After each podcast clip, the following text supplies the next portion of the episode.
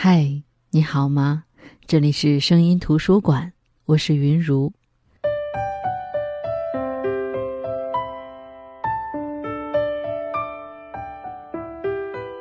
你有过这种感受吗？习惯了坚强与忍耐，一直忽视自己的感受，直到有一天触底崩溃，才发现原来自己已经默默承担了这么多。我不知道有多少人有过这样的感受。又有多少人仅仅因为自己是女人，就要被迫承受这种感觉？最近看了一本书，韩国的，书名叫《八二年生的金智英》。给我的感觉是我开头的这句话不小心成了书眼。这本书火遍韩国，被拍成电影，因为聚焦女性在社会各个阶段所面临的性别歧视问题，一度成为韩国现象级的畅销书。但是一个很有意思的现象是，这本书是女性找到心灵慰藉的良药。通过这本书，你会发现，原来这个世界上不是只有我一个人这样，原来我积压在心中的委屈是很多女人都有的。这本书同时也是韩国女性自我意识集体觉醒的标志。一些日常生活中微小的、你几乎可以忽视，但是又切切实实存在的刻板印象和性别歧视被描写出来。大家猛然发现，原来我当时的难受是对的，原来这不是我的错，原来我被歧视了这么久。但这本书却遭到了韩国男性群体的抵制，他们觉得书中谈到的性别歧视是无稽之谈，甚至一度抵制由这本书改编的电影。可是正是因为电影的拍摄，这本书走出韩国，得到越来越多亚洲女性的认可。波伏娃说：“女人不是天生的，而是被塑造成的。在东亚圈，千百年来的儒家文化形成的习惯性认知，让女人在很多问题上不能被公正对待。因为历史及文化相互渗透的原因，我们的社会背景、公序良俗大体相似。所以说，这样一个韩国女人的故事，在整个东亚甚至整个亚洲女性中得到了共鸣。”这本书最开始走入我的视线，是因为被翻拍成电影后，金智英面对婚后育儿问题，整个人疲惫不堪，却不被理解和认可的那个状态。甚至她在因为各种压力加深，逐渐抑郁后，时不时被外婆附身，用外婆的语气说有些心疼母亲的话，用母亲上身说一些心疼金智英而金智英从来没说出口的话。故事的荒诞性和荒诞背后的压抑。让人不由得被吸引。这到底是个什么样的故事呢？他怎么就成了这个样子？他在诉说些什么？于是我开始读这本八二年生的金智英，并逐渐发现，这是我们共同的故事。会让我特别感同身受的是金智英怀孕以后的生活。出生在一九八二年的金智英。他的就业是比较坎坷的，是在最后关口被一家公关代理公司录取。开始的时候，他斗志满满，想在职业上获得成就感，但那时已经很要好的男朋友却因为对职场上推脱不掉的敬酒而喝醉的金智英不满，两人分手。职场上，金智英依旧面临很多不公平。比如新成立的策划部宁可要了金智英同期表现不怎么好且不适合策划部的两个男生，也没有选金智英以及其他女性。原因是因为社长认为这是长期项目，工作压力比较大，与婚姻生活，尤其是需要育儿的生活绝对难以并行，所以会认为女职员不能胜任。金智英和学长郑代贤相恋结婚，并且很快怀孕生子。而之前所有隐忍的不公，在婚后育儿层面，在面临全职妈妈的身份转变的时候，全部爆发。其实，在当时被婆家催生的时候，金智英就曾经焦虑过育儿问题。书中有一段这样经典的对话：金智英没有信心兼顾育儿和职场生活。主要因为他们夫妻俩都是平日晚下班，周末经常要去公司加班，光靠托儿所无法解决他们的问题，加上双方家长都无法帮忙照顾小孩，金智英突然发现自己连孩子都没怀上，竟然已经在烦恼要通过什么方式把孩子托付给其他人照顾，这不免令他倍感自责。既然要如此满心歉疚，无法亲自陪伴孩子成长，那又何必要生呢？眼看金智英不停的叹气，郑代贤拍了拍她的肩膀，说道：“我会帮你的，别担心。”我会帮孩子换尿布、泡奶粉，用开水煮纱布杀菌的。金智英试图将自己所感受到的罪恶感解释给先生听，包括担心产后能否继续上班，以及都还没怀上孩子就在烦恼这些问题等。而郑代贤也静静地听着妻子的诉说，并适时地点头回应：“智英，我觉得你不要只想着自己会失去什么，要多想想你会得到什么。”成为父母是多么令人感动又有意义的事情呀！而且，就算遇到最高的情况，实在找不到可以托管婴儿的地方，导致你不得不离职，也别担心，我会负责养你们的，不会让你出去辛苦赚钱。所以，你失去了什么？啊？你不是说叫我不要老是只想着失去吗？我现在很可能会因为生了孩子而失去青春、健康。工作以及同事、朋友等社会人脉，还有我的人生规划、未来梦想等等，所以才会一直只看见自己失去的东西。但是你呢？你会失去什么？我，我也一定不会像现在这样自由啊！可能每天都要早回家，所以不能见朋友，在公司加班或者参加同事聚餐，可能也会有些不自在。工作完回来还要帮你做家务，肯定会比现在更累。然后呢？嗯，身为一家之主的我，抚养对我还要抚养你们，所以压力也会很大呀。虽然金智英试图不多做情感上的解读，努力接受郑代贤说的这番话，但是她觉得相较于根本不知道自己的人生会变成什么模样，丈夫所说的这些转变，都显得极其微不足道。是啊，你应该也会很辛苦，不过我绝对不是因为你叫我出去赚钱才去上班的。是我自己喜欢，觉得有意思，不论是工作还是赚钱都是。虽然他努力压抑自己的情绪，却还是难掩心中的不甘，以及好像只有自己会有损失的心情。很快，金智英进入了孕期，她没有感受到太多友好，同事会揶揄她：“哎呦，我要是能怀孕就好了，还可以推迟半个小时上班呢。”金智英怕被别人看清，所以每次都准时上下班，从来没有享受过孕妇可以推迟半个小时上班的福利。但是在同事看来，仍旧像占尽了便宜一样。孕晚期，她搭地铁被一个不愿意让座的人嘲讽：“这么大肚子还出来赚钱，不知道在想什么。”金智英怀的是女孩，虽然婆婆说没有关系，但金智英知道很有关系。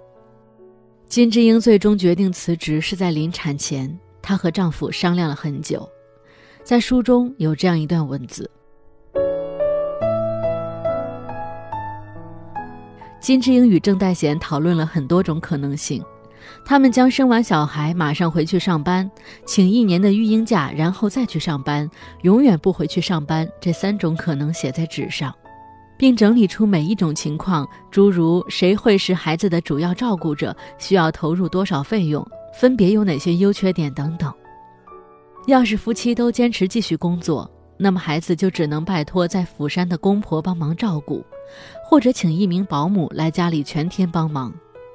然而，拜托公婆照顾孙子还是有难度的，虽然他们都表示愿意帮忙。但毕竟两位老人年事已高，婆婆甚至还动过腰椎手术，而夫妻俩对于请保姆一事又不是很放心，因为保姆不仅要照顾小孩，还要打理金智英一家三口的生活大小事，等于所有生活、家务、时间都要和保姆共享，同住在一个屋檐下。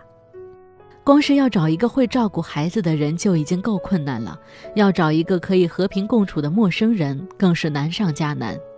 就算幸运地找到一名非常棒的保姆，费用也一定贵得吓人，而且要请到什么时候？请到孩子能自行上学、去补习班、吃晚餐，那又是几岁呢？在那之前又要忍受多少焦虑、不安与自责、愧疚呢？最终，他们得出结论：夫妻之中一定要有一人放弃工作，专职带小孩，而那个人只能是金智英。因为郑代贤的工作相对稳定，收入也较高，最重要的是，当时的社会风气普遍也都是男主外女主内。明明这些事情都早在自己的预料之中，金智英依然难掩失落。郑代贤拍着她垂落无力的肩膀，说道：“等孩子大一点儿，我们再偶尔请保姆帮忙照顾一下，或者送去幼儿园，然后你就可以读你想读的书，或者找其他工作。”趁这个机会，或许还能转行做点别的事，我会帮你的，放心。郑代贤发自真心的说出这番话，金智英也明白他的意思，但是心中还是不免冒出一把无名火。能不能不要再说帮我了？帮我做家务，帮我带小孩，帮我找工作，这难道不是你的家、你的事、你的孩子吗？再说，要是我去工作赚来的钱，难道只花在我身上吗？干嘛说的好像是发善心帮别人做事一样？好不容易做完艰难的决定，却又对先生发脾气。金晶突然感到有些抱歉，于是主动向面露错愕的郑代贤说了声对不起。金智英辞职的时候已经是二零一四年了，三十二岁的她生了一个女孩。我知道生孩子的场面和痛苦，很多女性都有领教，但我还是想分享书中的这一段。金智英一早就抵达医院，换好衣服后，护士帮她灌肠，再把胎心监测仪围在她肚子上。她躺在待产室的病床上，被打了一支催产针，这才开始有困意。然而，每次将要入睡时，两名护士和一名医生就会轮流进来内诊。有别于过去一般产检时所做的检查，内诊的检查方式大不相同。他们的手指伸进阴道时，既粗鲁又用力，仿佛要抓住孩子的手，把他从肚子里取出来一样。身体里也经历了一场宛如台风或地震等级的肆虐。渐渐的，从最后一节脊椎开始感受到疼痛。阵痛周期越来越短，转眼间，金智英已经紧抓着枕头边角，声嘶力竭，阵痛持续不断，感觉像是把乐高人偶的上下半身往反方向用力扭转一样。她觉得有人在使劲扭扯她的腰，子宫颈的口一直没开，孩子的头也没有降下来。自从正式进入阵痛期，金智英像着了魔似的反复地说：“无痛。”无痛，我要打无痛针，拜托了。最后，无痛针为夫妻俩带来了约两个半小时的短暂平静。然而，在无痛针失去效用以后，再次袭来的疼痛感已经无法与先前的疼痛相比，简直痛不欲生。孩子是在凌晨四点钟出生的，由于小宝宝实在太惹人疼，金智英哭成了泪人儿，比阵痛时哭的还要惨。然而，在接下来的日子里，宝宝只要一没人抱，就哭个不停，不分昼夜的哭泣。金智英要抱着孩子做家务、上厕所，也要抱着孩子补觉。她每两个小时就要喂一次母乳，所以从来没法好好睡超过两个小时的觉，却还得把家里打扫得更干净，并清洗孩子的衣服和手帕。她必须认真按时吃饭，只为了分泌出更多的乳汁。那段时间是金智英人生中最常哭的时候，最主要的是身体真的吃不消，她的手腕已经到了完全动不了的地步。某个周六早晨，她把孩子托给郑代贤照顾，去了一趟之前扭伤脚时就诊过的整形外科诊所。诊所就在他们家对面，老医生帮她看了一下手腕，说有炎症，但还不算严重。并询问他是否在做一些需要用到手腕的工作。当金智英回答自己刚生完小孩时，老医生点点头，表示可以理解。生完孩子，关节本来就会变得比以前更脆弱，如果再喂母乳，就最好别吃药了。你能来接受物理治疗吗？金智英摇了摇头。那记得不要太常使用手腕，只能让他多休息。自然就好。可是，我要照顾孩子、洗衣服、打扫家里，根本不可能不用到手腕。金智英语带无奈的低声说道。老医生不禁笑了。以前我们可是得拿着木棍敲打衣服清洗呢，还要烧柴火煮衣服消毒，蹲在地上扫啊拖啊，样样都来。现在洗衣服有洗衣机，还有吸尘器，不是吗？现在的女人到底有什么好辛苦的？金智英心想，那些脏衣服不会自己走进洗衣机，也不会自己沾水淋洗衣液。洗完以后，更不会自己走到衣架上把自己晾起来。吸尘器也是不会带着吸头到处吸、到处拖。这医生真的有用过洗衣机和吸尘器吗？老医生看着屏幕上显示的病历，为他开了一些喂母乳也可以吃的药，点击着鼠标。金智英不禁想：以前还要一份一份翻找患者病历、手写记录和开处方，现在的医生到底有什么好辛苦的？以前还要拿着纸本报告书去找主管签字，现在的上班族到底有什么好辛苦的？以前还要用手插秧、用镰刀收割水稻，现在的农夫到底有什么好辛苦的？可是，却没有人会这样说。不论哪个领域，技术都日新月异，尽量减少使用劳力，而唯有家务始终得不到大家认同。自从成为全职主妇，金智英最深刻的体悟是人们对持家的双重定义。有时持家会被看作整天在家里闲着没事做，充满贬义和歧视；有时则被看作养活一家老小的事，把你捧得高高在上，却又不会用金钱来换算这件事情。因为一旦有了定价，势必得有人支付。好了，那么接下来欢迎来到全职妈妈的生活。金智英的女儿郑之源刚满周岁就去上幼儿园。时间是早上九点半到下午一点前，扣掉接送孩子的时间，金智英会有三个小时左右的空闲。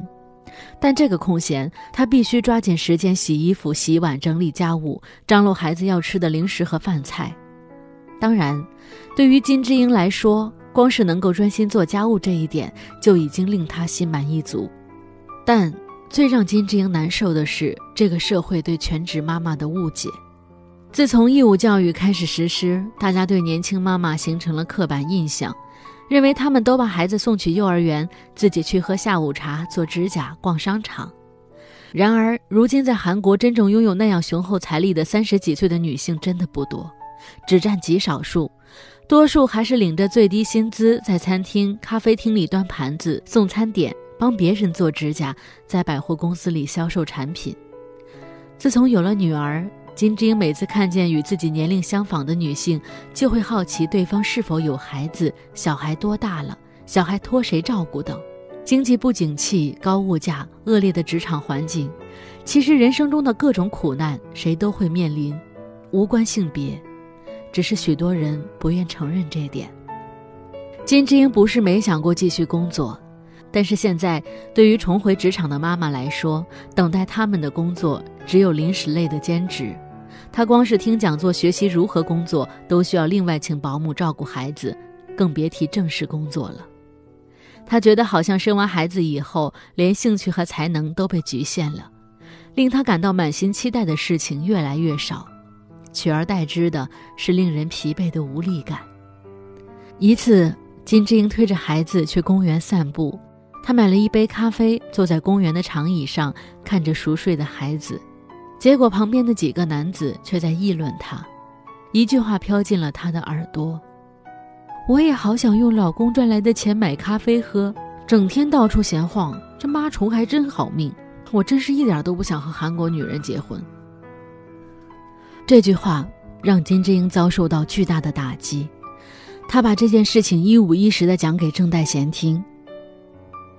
当时他只觉得不知如何是好，也感到丢脸，所以一心只想着逃离现场。但事后回想，他不禁气到脸颊涨红，甚至手都会发抖。那杯咖啡只要一千五百元，那些人也喝着同样的咖啡，所以应该很清楚价格。老公，我难道连喝一杯一千五百元的咖啡的资格都没有了吗？不，就算今天这杯咖啡是一千五百万元好了，我用我老公的钱买什么东西，到底关他们什么事？我又不是偷老公的钱来用，我赌上自己的性命把孩子生下来，甚至放弃了自己所有的生活、工作、梦想，只为了带孩子。我却成了他们口中的一只虫。你说我接下来该怎么办？从那以后，金枝英偶尔会变成另一个人，有时是还在世的人，有时是已过世的人，但他们有个共通点，都是他周围的人，而且怎么看都不像是在开玩笑或者捉弄人。他真的是完美且惟妙惟肖的，彻底变成了那个人。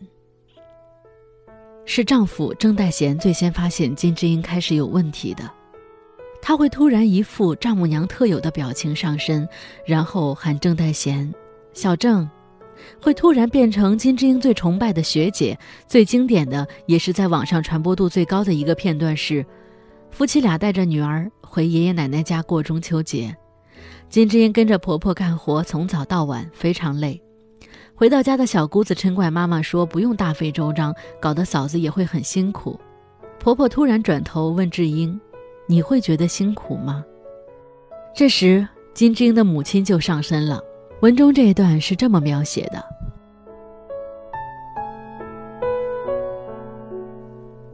婆婆突然转头问金智英：“你会觉得辛苦吗？”金智英顿时脸颊泛红，表情变得柔和，眼神也变得慈祥。郑代贤马上察觉到妻子有意，内心忐忑不安。可没等他转移话题或支开妻子，金智英就开口答道：“哎呀，亲家母，其实我们家智英每次过完这种大节日，都会全身酸痛呢。”霎时间，空气仿佛凝结成冰，每个人都屏住了呼吸。小姑子郑秀璇长长叹了一口气，喷出白色的烟雾。支支援是不是该换尿布了？郑代贤急忙抓住妻子的手，想带她离开现场，没想到金智英立刻甩开了丈夫的手。小郑啊，我还没说你呢。每年过节你都在釜山待上好几天，但到我家里的时候，屁股都没坐热就急着走。这次可得待久一点再走哦。金智英又对郑代贤眨了一下右眼。这时，小姑子郑秀贤的大儿子正在和弟弟玩，不小心从沙发上摔了下来，放声大哭。但谁也顾不得孩子，每个人都睁大双眼，张着嘴，被金智英刚才那番话吓得目瞪口呆。眼见没有任何大人来安慰他，郑秀贤的大儿子马上止住了哭泣。郑代贤的父亲则开始训斥媳妇。支援他妈，你现在说这话是什么意思？在我们这些长辈面前干嘛呢？我们和戴贤、秀璇一年能见几次面？大家一起过节有这么多不满吗？爸，爸不是这样的。郑代贤急忙起身，但一时间也做不出任何解释。金智英一把推开郑代贤，不紧不慢地说：“亲家公。”恕我冒昧，有句话我还是不吐不快。只有你们家人团聚很重要吗？我们也是除了过节以外，没有别的机会可以聚在一起，好好的看看孩子。最近年轻人不都是这样吗？既然你们的女儿可以回娘家，那也应该让我们的女儿回来才对吧？郑大贤赶紧捂住妻子的嘴，将她拉离现场。爸妈，秀璇，智英她有点不舒服。真的，她最近生病了。我之后再仔细向你们说明。郑代贤的爸妈没有出来送他们，只有郑秀璇帮忙把兄嫂的行李放进后备箱里。他叮嘱哥哥：“哥，志英说的没错，是我们疏忽了，记得别和他吵架，也别生气。无论如何都要对他说声谢谢，知道吧？”我不知道大家通过这段描写理解了吗？理解了什么叫金智英偶尔会变成另外一个人？直到这本书的第七章叙事主体人变成心理医生，我才知道，金智英是典型的产后抑郁延伸到育儿抑郁所致。而这位医生发现，之所以这样，并不是因为金智英自我封闭。而是因为他通常不会马上抱怨自己当下遭受的不当待遇或者痛苦，也不会一直沉浸在儿时的伤痛中。虽然不容易开口，但一旦开口，也会侃侃而谈。医生又回顾了他自己的妻子在面临育儿问题时所经历的变化。后来，当他的一名怀孕的优秀的女医生来他的办公室告别时，他说了这样一段话。他说：“所以，不论是多么有能力，表现多么优秀，只要解决不了育儿问题，女职员都免不了会带来这些困扰。”唉，我暗暗决定，下一个人一定要找未婚单身的才行。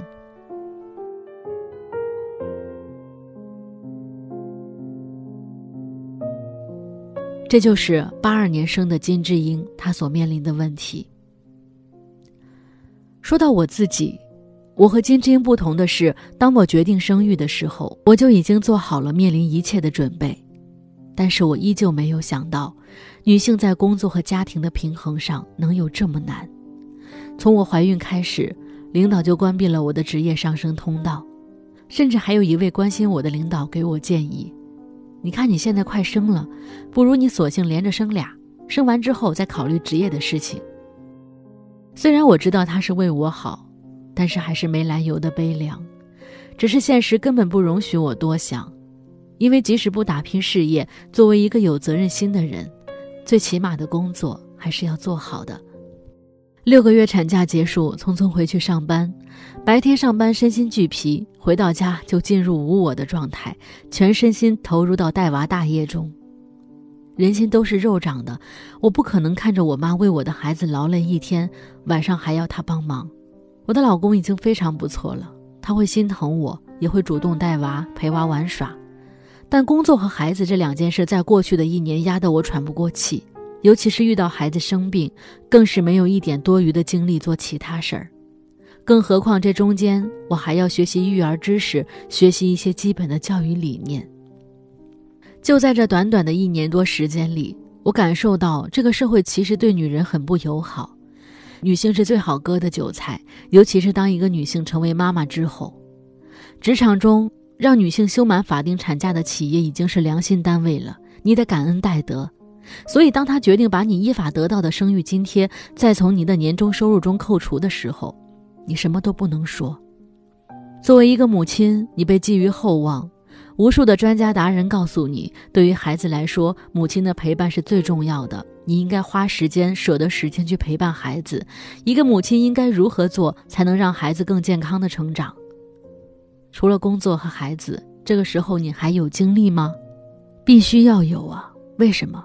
因为什么生两个娃依旧保持少女感的秘诀，女人生完孩子后十五天恢复火辣身材这样的信息铺天盖地而来。我的教练已经催我健身，催了一年了。不是我懒，我是真的没有时间。白天上班跟打仗一样，我吃个午饭都不敢休息，直接开始工作，就是为了准点下班回到家里。回到家就是带孩子，如果再碰到晚上孩子睡不好，我一整夜就不用睡了。第二天接着上班，还要保持状态。这样的状况下，我有什么精力和体力去健身？是的，我生完孩子后身材一直没有恢复过来。别人看我的眼神，我也知道，他们也会旁敲侧击地告诉我：“你看，你孩子都一岁了，你还……”在这个情况下，我身边还有催我生二胎的长辈。每当遇到这些时候，我心里永远有一句话在等着：“关你屁事。”虽然并不会说出口，但当我心里每次想起这四个字的时候，都会有一种由内而外的熨帖。关你屁事！这四个字可能解决不了什么问题，但它是关键时候告诉你你还是你的及时雨。关你屁事！这四个字虽然不会改变现在整个社会之于女性的刻板印象，但是它是你对于不合理事情的微小抵抗。关你屁事！这四个字让你和他人之间的边界感更清晰。就拿生不生孩子和生不生二胎这件事来说，除了你和你的爱人，没有人有任何理由能够干涉。我一直说，我对书中关于金智英生子育儿这段描写感同身受。为什么感同身受？是那些因为生育遭受的生理疼痛吗？还是因为育儿失去自我的压抑呢？这是所有女性都面临的问题。但金智英们之所以更难的原因是。他们在很长一段时间是没有自我的，即使有，也是微弱的，也是无法反抗的。就像最后的那个心理医生说的那样，金智英在遭遇伤害的时候，都是沉默且忍受的。他没有地方诉说，他周围的女人，要不告诉他女人本来就是这样的，要不就是试图反抗却没有成功的。他身边的男人更是觉得这一切是理所当然的。那么，金智英究竟是如何一步步受伤，一步步失去表达，进而失去自我的呢？声音图书馆，下一期我们接着说。